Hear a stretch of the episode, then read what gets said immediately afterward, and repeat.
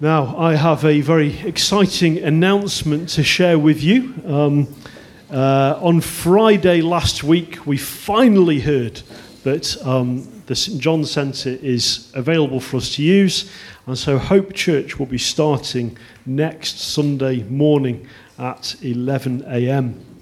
Um, so that's really, really exciting. We've been uh, looking, planning, thinking, praying about this for uh, several years, and finally uh, the day has come. So today um, we're going to do a bit of a commissioning now. So um, I'm going to I'm going to um, uh, ask the elders of the church to come up the front here, please.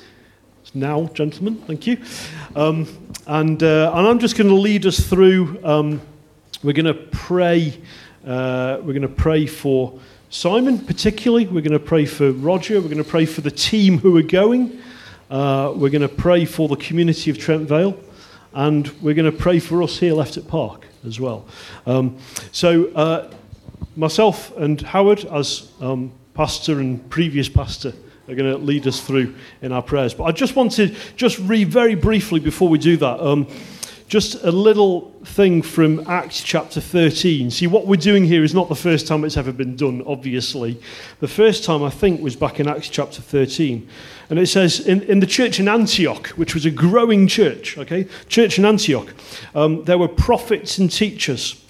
There was Barnabas, there was Simeon, there was Lucius, there was Manaen, and there was Saul. There's Five of them. And, and while they were worshipping the Lord and, and fasting, the Holy Spirit said, Set apart for me Barnabas and Saul to the work to, for the work to which I've called them. So, two out of their five best people went and started a new work um, in, in, a different part of the world. Now, they're not exactly going to a different part of the world, Simon, uh, but we're certainly sending you out from here and that's really important. Um, and, and it's, uh, yeah, if you imagine what it must have been like for that church in Antioch uh, to lose two of your best people, um, that I'm sure left some big gaps for them.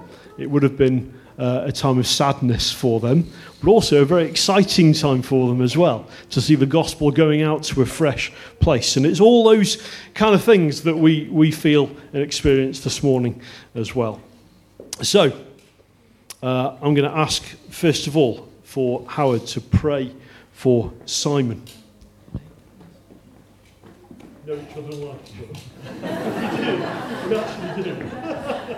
I'm going to pray for you, Simon. All right, let's come before the Lord. Father in heaven, thank you for your Son, the way, the truth, the life. And thank you for the gospel of grace that you save sinners like us. And we thank you that you call men to preach the gospel, to make it known. Lord, we thank you for the calling that rests upon Simon. Thank you for all the years that he has faithfully, powerfully served you in this place. Lord, we praise you. Thank you for his faithfulness. Thank you for his perseverance. And now, Lord, we look to you for the work ahead. Thank you, Lord, for putting it upon his heart, our hearts, to start this new work in Trent Vale. Lord, we look to you for your blessing. And most of all, Lord, upon Simon as he leads this work. Will you give him those gifts, Lord, that he will need for the work, for perseverance, for courage, for truthfulness to your word, and most of all, for the anointing of your Holy Spirit, that his words that he speak may be attended with Holy Spirit power to convict and convert, that we may see conversions, Lord, in this place. Lord, we thank you for our dear brother. And we pray as he starts a new part of his life and his family as well, that your blessing will rest upon him and his family in this work. Lord, bless the work of his hands, we do ask. In Jesus' precious name, Amen. Go anywhere, gents. Can, can I ask if you are part of the team is going to Hope, could you just stand up? I'm not saying you're committing yourself forevermore at this point. That's not what we're doing. But if, if, you've, if you've been part of the prayer meetings that go on, if you're, if you're planning to be at Hope next Sunday because you consider yourself part of that team, would you please stand up? Okay. So we're going to pray for you guys now as well. Okay? All right. Lord, we, um, we thank you for these people. We thank you for Roger here, Lord, who's going to be uh, a huge part of this too. And we pray for each of these individuals that you would fill them with your spirit. That, Lord, you would give them boldness in the name of Jesus. That you would give them vision and, and uh, a, a deep love for you and for that community, Lord. We pray for unity among them. We pray that they might honour you with their words and with their actions, with their lifestyles, with their attitudes. We pray that love may be the thing that binds them together and displays your glory so clearly amongst them, Lord. We pray for their hearts. Please be with them and fill them with your spirit, Father. Amen. If you could take a seat, we're going to pray for the, the Trent Vale community.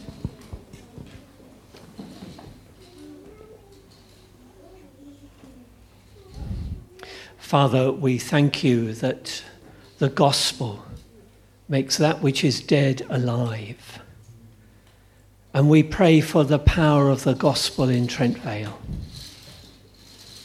We pray for the contacts to be made for this community that are moving to Trent Vale, that they may show the love of Christ in all their dealings with one another, that they may be gentle and forgiving one another, that may shine out to all visitors to that church.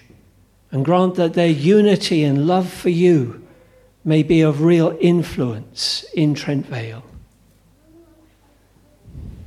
Lord, in this valley of dry bones that is Trent Vale, we pray your Holy Spirit may come and make alive from the dead and may bring many to trust in you and come to know you and love you and want to serve you with their lives.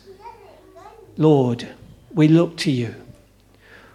We are, help us to do the work that needs to be done, but Lord, we look to you for that reviving power from above that will awaken the dead and cause them to live. Lord, have mercy. And bless the school, Lord, in that area as well. And what may be done there. Give great wisdom, Lord, as to how we might reach out to it in your name. Hear us, Lord, for Jesus' sake. Amen. And finally, if, if, you, if you don't consider yourself part of Hope, if you're planning on staying here, would you stand? yes, that's you. okay, and we, we let, so maybe for those who are, who are planning to go to Hope, maybe you could particularly have in your mind to pray for these folks too, because losing some of you is going to be a really big wrench for us. Um, so we're going to pray for us at Hope as, uh, at Park as well. Father, um, as we send these folk out in your name, uh, Lord, we, those who are standing, we love them, we appreciate them, and Lord, we will miss them. And so, Lord, we pray that you would uh, make up for that um, in, in your love and that you would provide people who can help to fill those gaps that will be there. Lord, would you raise up replacements for those who we will miss? Uh, and Lord, may we uh, be bound together in faith and in unity. Lord, please help me as I lead this congregation here. Father, I recognize my own faults and failings, and I need your help. So, Lord, we bring all these things to you in the precious and powerful name of Jesus. Amen. Hebrews chapter 11 and reading from verse 8 to verse 16. By faith, Abraham, when called to go to a place he would later receive as his inheritance, obeyed and went, even though he did not know where he was going. By faith, he made his home in the promised land like a stranger in a foreign country. He lived in tents, as did Isaac and Jacob, who were heirs with him of the same promise. For he was looking forward to the city with foundations, whose architect and builder is God. And by faith, even Sarah, who was past childbearing age, was enabled to bear children because she considered him faithful who had made the promise. And so, from this one man, and he as good as dead, came descendants as numerous as the stars in the sky and as countless as the sand on the seashore. All these people were still living by faith when they died. They did not receive the things promised, they only saw them from a distance and welcomed them, admitting that they were foreigners and strangers on earth. People who say such things show that they are looking for a country of their own. If they'd been thinking of their own country they had left, they would have had opportunity to return. Instead, they were longing for a different country, a heavenly one. Therefore, God is not ashamed to be called their God, for he has prepared a city for them.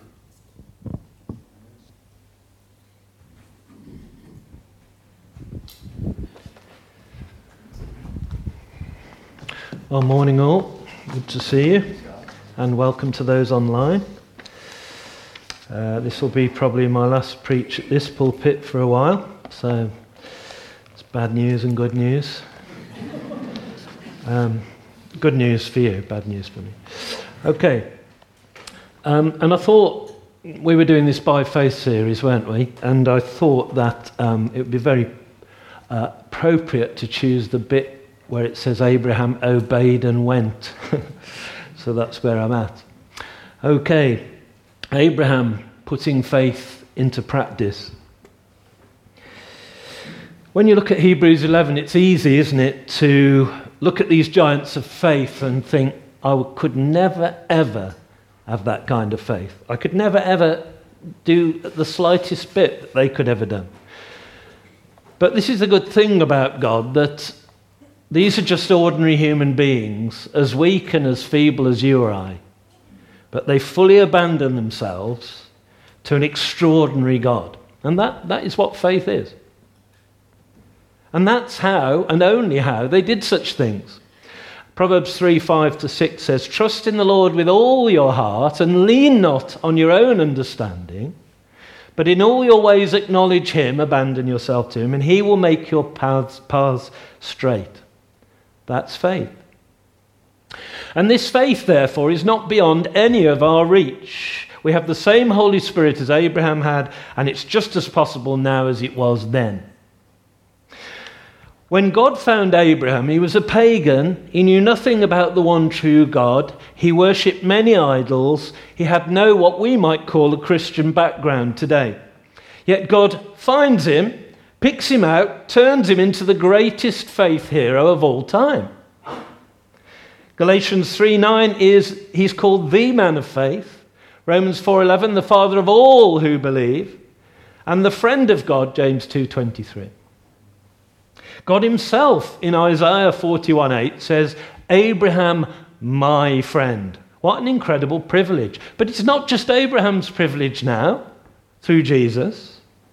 Jesus says himself, I no longer call you servants because a servant does not know his master's business. Instead, I have called you friends. For everything I learned from my Father, I've made known to you. God Himself chooses to confide in you and little old me. It's never been about what you can do. It's all about fully trusting and resting in what God can do through you. And that faith is a gift of God to all who believe. All believers have faith. You've just got to exercise it. Well, I don't feel like I've got any faith. I feel like uh, I'm faith bankrupt. Well, Jesus says this to you I tell you the truth. If you have faith as small as a mustard seed, you can say to this mountain, Move from here to there, and it will move. Of course, it's metaphorical. Nothing will be impossible for you.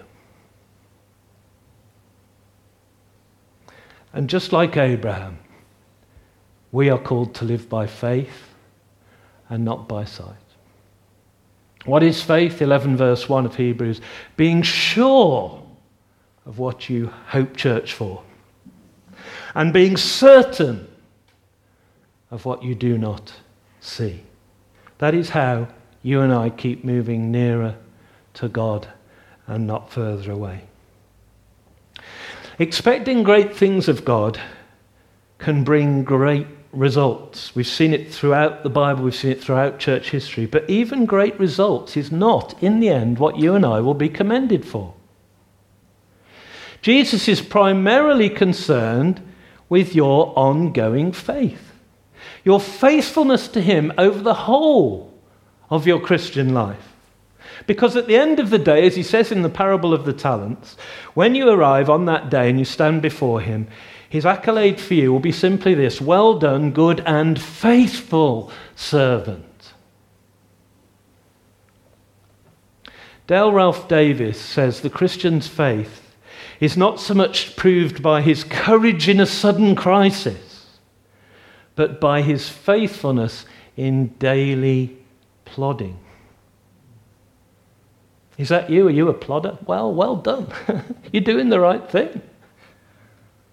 It's not nothing, it's consistent. It's what the Lord wants. Trusting in the Lord and His word day by day, through the bad and through the good. And that's it. Believe, keep putting one foot in front of the other, and trust Him for the power and the future and the results. And there will be results, and there will be fruit. But you and I must move according to his word. C.S. Lewis says this There are far, far better things ahead than any we may leave behind. And so we see here that by faith, Abraham did exactly that. He put one foot in front of the other. 11 verse 8. by faith, Abraham, when called to go to a place he would later receive as his inheritance, obeyed and went, though he didn't know where he was going. Isaiah 42 16, very dear to me, this passage. I will lead the blind by ways they have not known. Along unfamiliar paths, I will guide them. I will turn darkness into light. Before, sorry, darkness into light before them and make the rough places smooth. These are the things I will do. I will not forsake them. If you're a Christian, to some degree, you've had an Abraham experience. There you were in the world and of the world, going with the flow, and the Lord crashed into your life. He showed himself to you. Once you couldn't see him at all, you were utterly blind to him, and then he began to begin, he begins to restore your sight. A bit, bit by bit, like Jesus who was healing that blind man in two stages. He saw nothing, then he saw something, but he couldn't make out the details. In Mark 8:24, the man looked up and said, I see people, but they look like trees walking round. See, he knew something was happening to him that he'd never seen before, but he wasn't quite sure what. It was still blurred, it was still not in focus. And then we read in Mark 8:25, once more Jesus put his hands on the man's eyes, then his eyes were opened, his sight was restored, and he saw everything clearly.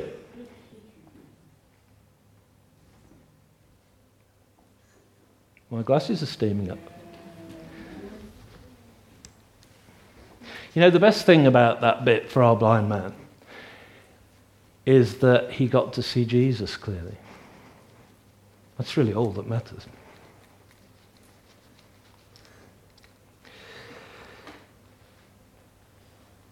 And the Lord comes to you and he gives you faith and he reveals himself to you bit by bit. And it is a process. You imagine that blind man who never saw anything at all, the excitement he had when, after seeing nothing, saw something, and then in the end, everything was crystal clear. I was on holiday years ago, not long been a Christian, maybe a few months. And I was in Portugal, and I went with a friend, and uh, she got saved on holiday. And the next day, we were on the beach, and everything was different for her. And she went, Look, that's the sea, God made that. Look at the sand. Whoa, God made that. Look at that sunset, it's awesome. I see the Creator, I see God in everything. Look at those palm trees. It's wonderful when the Lord begins to draw someone to Himself and the joy of finally seeing Him and all He's done comes into clear, ultra high definition by faith. It's indescribable, describable, but if you're a Christian, you know that it is altogether true. Truly, we can say, I was blind, and now I see. And maybe only the Christian, those who follow Jesus, can understand this, but you know it to be true, and you don't, you don't love anybody else or know anybody else that you've never met, seen. 1 Peter 1 8, though you have not seen him, that's Jesus, that, though you have not seen him physically, you love him. And even though you do not see him now, you believe in him and are filled with an inexpressible and glorious joy. How's that? For you are receiving the goal of your faith, the salvation of your souls. That's the experience as you go along. Doesn't make any sense, but you know it to be true. I wonder if there's anyone here this morning that doesn't know it because you can. And some of you, I know, are having those eyes, spiritual eyes, opened bit by bit. You're beginning to see things. Things are happening inside of you that you cannot really explain, but something's happening. It's all a bit blurred. But it will slowly come into focus. And the Christ is just a prayer away. And the only thing you have to do is absolutely note, except Bring your filth and your sin and your guilt and your shame, throw it on Jesus, and He'll acquit you of it. He'll pardon you from it. He'll eradicate your shame, and He'll bring you new life. And you will begin, as perhaps if you're being drawn already, you can identify a little bit, but at that point, He will begin a change in you from the inside out, and you'll become that which what you never thought you could ever become a son or daughter of the Most High God. It is the greatest privilege anybody could ever have in this fallen world. Tozer says this this generation has forgotten that the gospel message does not clean up and shine the outside of a person. That's religion, and it's worthless. Rather, it bores into the very heart and soul of a person and radically changes that person from the inside forever. Hallelujah.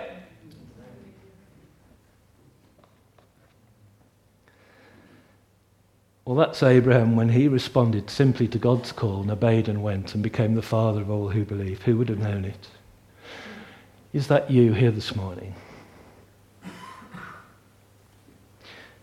And let me mention just something else because I've chosen this passage to relate to Hope Church, which begins next week. As John said, we talked and prayed about church planting for about three years. We got speakers in. Not much really changed. There wasn't much of a desire. There wasn't much clarity going on. And then, when we least expect it, we're locked down. We can't do anything. We can't go anywhere, and God comes.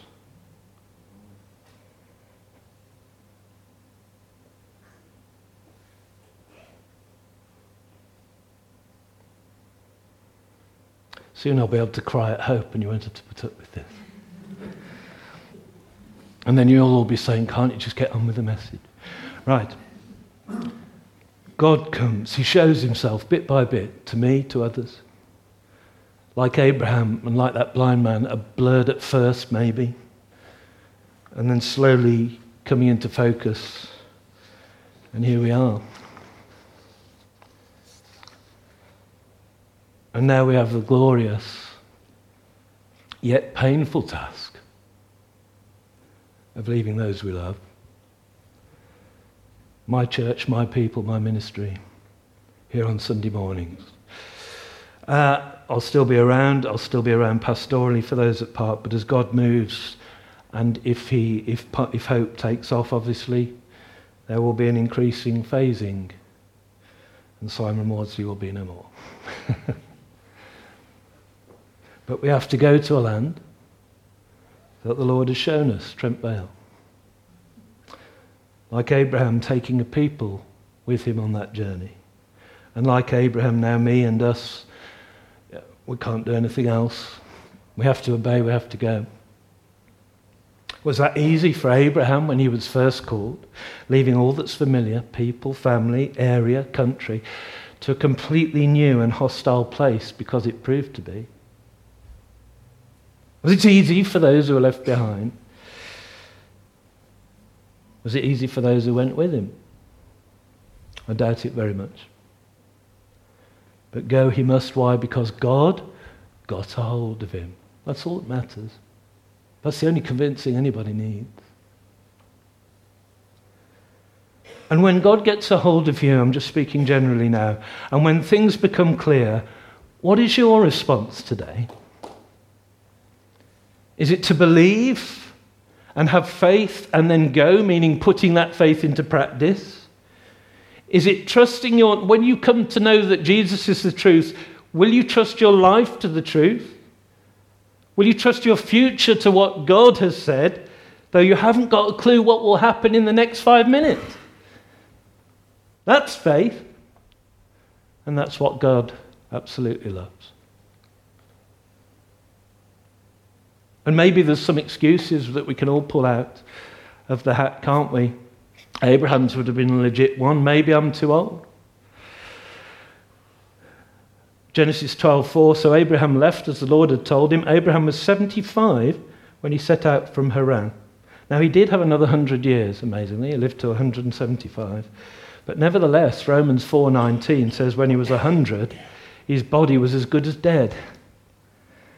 That was referring to his fertility, but 100 obviously still meant he was past his sell by date. His age was taking hold of him. And yet we read in Romans 4, verse 20, yet he did not waver through unbelief regarding the promise of God. And the promise of God is that he'd have a son and he'd bless all nations through his offspring. But he was strengthened in his face when it looked like he was dead, and he gave glory to God, being fully persuaded that God had power to do what he had promised. That's faith.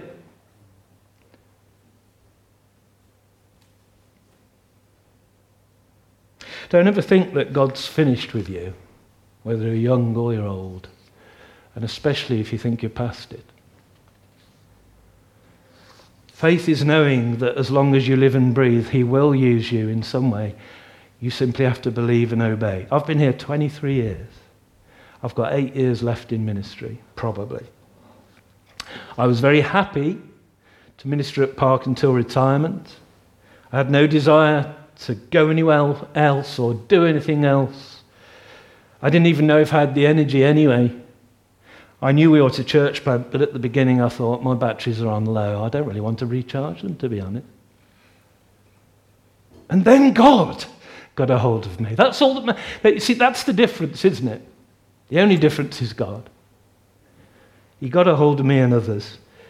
In the old days, being a lad and probably one of the king lads in the group, I wanted to go out in a blaze of my own glory. What a joke. And the Lord has moved it around. And I just want to go out in the blaze of His glory.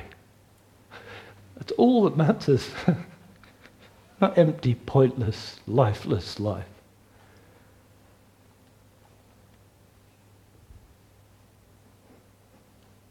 How about you this morning? Are you ready to respond to all that God has for you? Are you prepared to move out of your comfort zone at work, down the street, at uni, at school with your friends?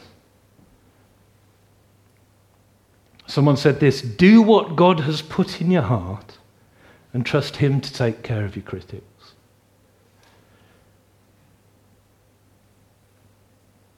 You know, whether you're young or whether you're old, God desires to have all of you. And He's not satisfied till He gets all of you. But you're not either. He longs to do with you what he wills, and there is absolutely nothing better when you're all out for Jesus, because actually that's what we were designed and created for. True fulfillment, eternal satisfaction can only come from that. So don't shortchange yourself like I began to do. Don't be satisfied with the comfortable. I see that. I see it in my own life. I see it in everybody else's life. We've become too fat too satisfied with the comfortable. And by the way, I'm being metaphorical there.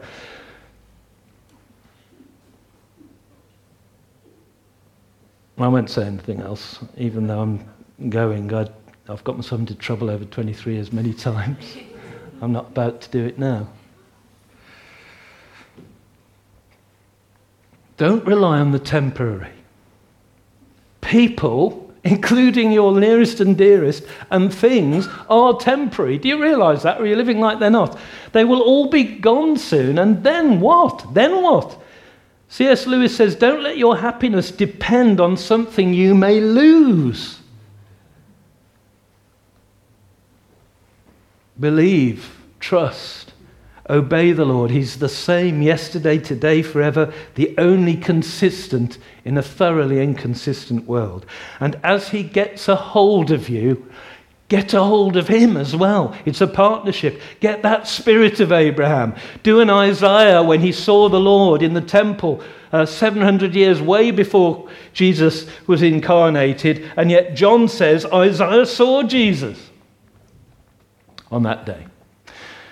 Isaiah 6 7. See, your guilt is taken away and your sin is atoned for, says the angel. Then I heard the voice of the Lord saying, Whom shall I send? And who will go for us? Is it going to be you? Or are you going to just make excuses like everyone else? He said, And I said, Here am I, send me. And that's it, job done. If you've been cleansed and washed by the blood of Christ, are you saying, Here am I, send me? Wherever?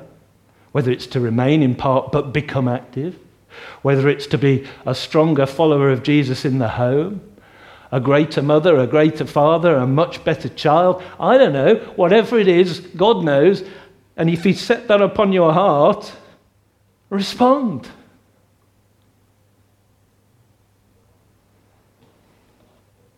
Because it really is time to get up and get going. And this is what Abraham did. He didn't appear to doubt at all.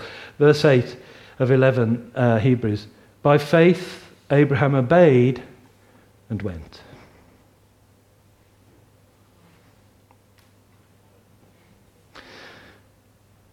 You know, if anything has taught us anything, surely we know now that time is against us. And that final day fast approaches. And this world, as we've seen recently with COP26, some have said not much cop. Some have said fair cop, 26. I won't tell you what I think. Um, but whatever, the world is desperately trying to save the planet, isn't it? They're actually trying to save themselves. And whether climate change or something else, this world does have a sell by date and it is going to burn. 2 Peter 3:10 But the day of the Lord will come like a thief when you're not expecting it. The heavens will disappear with a roar, the elements will be destroyed by fire, and the earth and everything in it will be laid bare. Sense everything will be destroyed in this way. What kind of people ought you to be?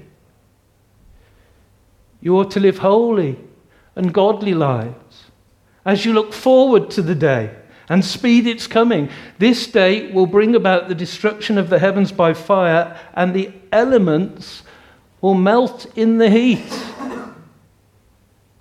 But in keeping with his promise, we are looking forward to a new heaven and a new earth, the home of righteousness. So then, dear friends, since you are looking forward to this, make every effort. There's an urgency. The clock's ticking. Make every effort to be found spotless, blameless, and at peace with Him. Because nothing ultimately, for whatever reason it might come about, can prevent what's coming. And you know that only Jesus saves if you're a Christian. And some of you are beginning to realize that only Jesus saves. You know only Jesus truly transforms, only Jesus empowers. Only Jesus gives true hope and a true future. And it isn't found in this kingdom, it's only in his kingdom. And surely the last few months and years are beginning to tell you that. What to do? In the light of this, 2 Peter 3:12, speed his coming. How? By giving yourself fully over to him like Abraham. Verse 14 of 2 Peter 3:10, uh, 14. Make every effort to be found spotless, blameless, and at peace with Him. How? By reaching out to those outside the kingdom, just like Abraham moved to another land. Verse 9 The Lord is patient with you, not wanting anyone to perish, but everyone to come to repentance. Why it hasn't already happened? Because that's what He wants. I don't believe for a moment it's not God's will to save. I don't believe for a moment that in Trent Vale or in Shelton or in anywhere else, God isn't going to save. That's nonsense. God's heart is to save. He's got many people in the city. We've just got to go and find them. It's as simple as that. Bear in mind, it says that our Lord's patience, that He hasn't come yet, means salvation. This is the time. You see, ultimately, faith is knowing what you're here for. Not to mess about, not to be half baked, not to be mediocre, not to be say you're a Christian and really just be different on a Sunday and no other day of the week. Forget all that. Faith is knowing what you're here for, to become like Christ and to bring others to Christ and believing that God will do it, and then, after believing, obeying and moving in His direction. That is what Abraham did. Is that you this morning? If it isn't, why isn't it? If it is, then hallelujah.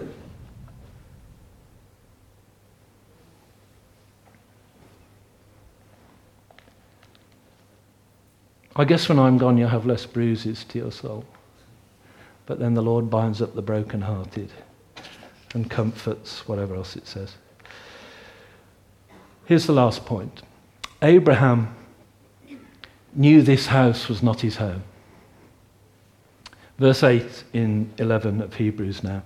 By faith, Abraham, when called to go to a place he would later receive as his inheritance, obeyed and went, even though he did not know where he was going. By faith, he made his home in the promised land. Like a stranger in a foreign country, he lived in tents, as did Isaac and Jacob, who were heirs with him of the same promise for he was looking forward to the city with foundations, whose architect and builder is God.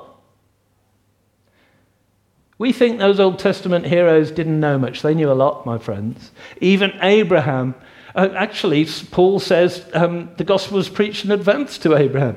Anyway, even Abraham knew a much better future than the earthly promised land he was going to. And so did all the other faith heroes. They weren't looking just simply to this world.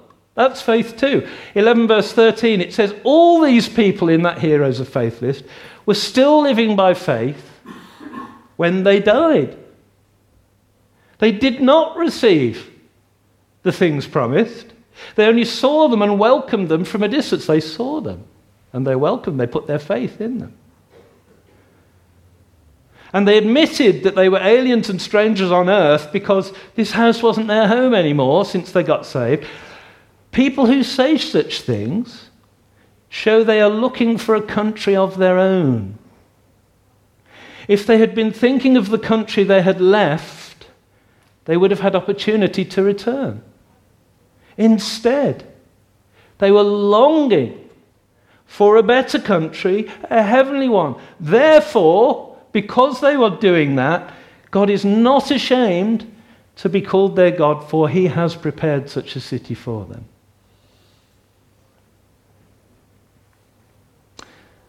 Do you long for a better country? When you're old, you do, but often it's just because you want relief from all the aches and pains and struggles. But you long for a better country because it's God's country? Because He'll be there? Because it's a new earth? Because there's no possible chance of wickedness there?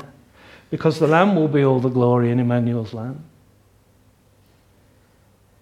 Or have you lost the plot and lost sight of it because you've got way too comfy down here?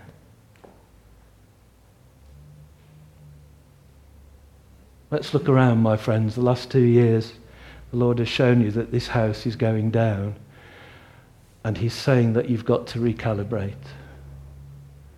You cannot simply drift on oblivious, hoping things will get better. If you do, you'll be just swept away. Faith wakes up, it looks up, and it gets up. It calls upon the Lord while He's near. It turns away from wickedness.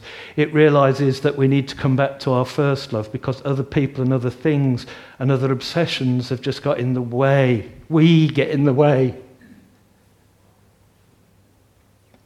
We're to cling to Him as He clings to you, to believe, to obey, and to go. Because soon and very soon, you'll be looking at your God's right hand as the stars begin to fall. Don't put faith in this nonsense. Not, not what I'm saying. In this world. Look to God's right hand. When these things start to appear, do not be alarmed. Lift up your heads. Your redemption is near. And you'll say on that day, Here is the coming he promised. The scoffers said, It's never coming. Suddenly it comes. And the king will say to you, I told you, I've prepared you a place. And I also told you, I'm coming back to take you with me where I am. I'm back now. Are you coming? I've come back. And when you stand on the threshold of all that's ever been and all that will be, you'll look back on these short years and say, Why was I so worried? Why was I so angry? Why was I so afraid? Why was I so unforgiving? Why was I so dull? Why was I so half baked?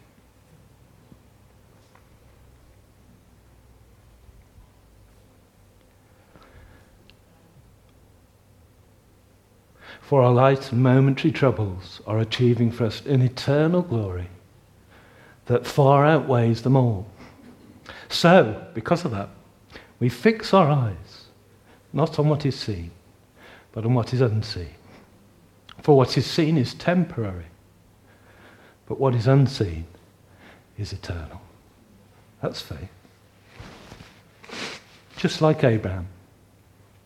By faith, press on with all that God has laid upon your heart and go out in a blaze of his glory.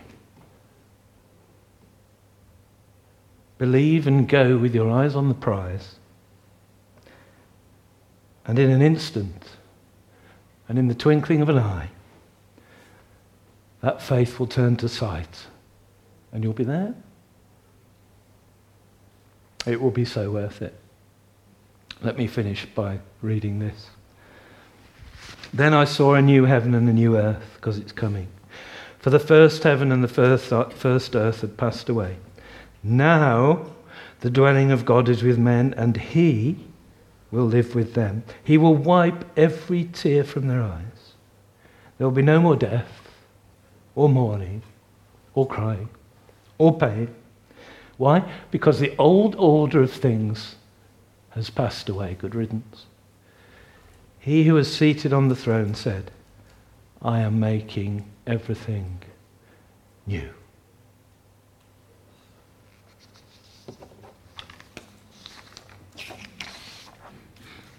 Let's just pray.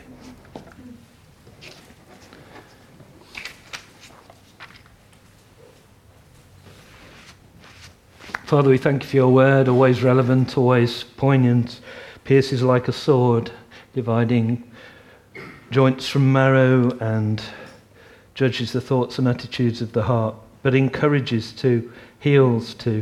It might cut us open, but it heals us too. Fill us with your Spirit, Lord. Help us to have a good, hard look at ourselves if we're Christians, to see where we're at and where we most place our value and what, what we're really living for. Bring us back, Lord, for the time is short. Help those at Park to be all they can at Park. Help those at Hope to be all they can at Hope. Bless both communities here in Shelton and in um. Uh, help both, though the bush may be pruned down in both, that it would grow even stronger and flourish and be blossom in both places too. We know this is of you, therefore you will bless. We look to you. We trust you. We have faith that you have given us. And we are excited. We're sad. We're happy. And we're longing to see you work in both places. We are still one. We are still a body. Help us to continually have great contact with one another and not to ever sever that link, we pray.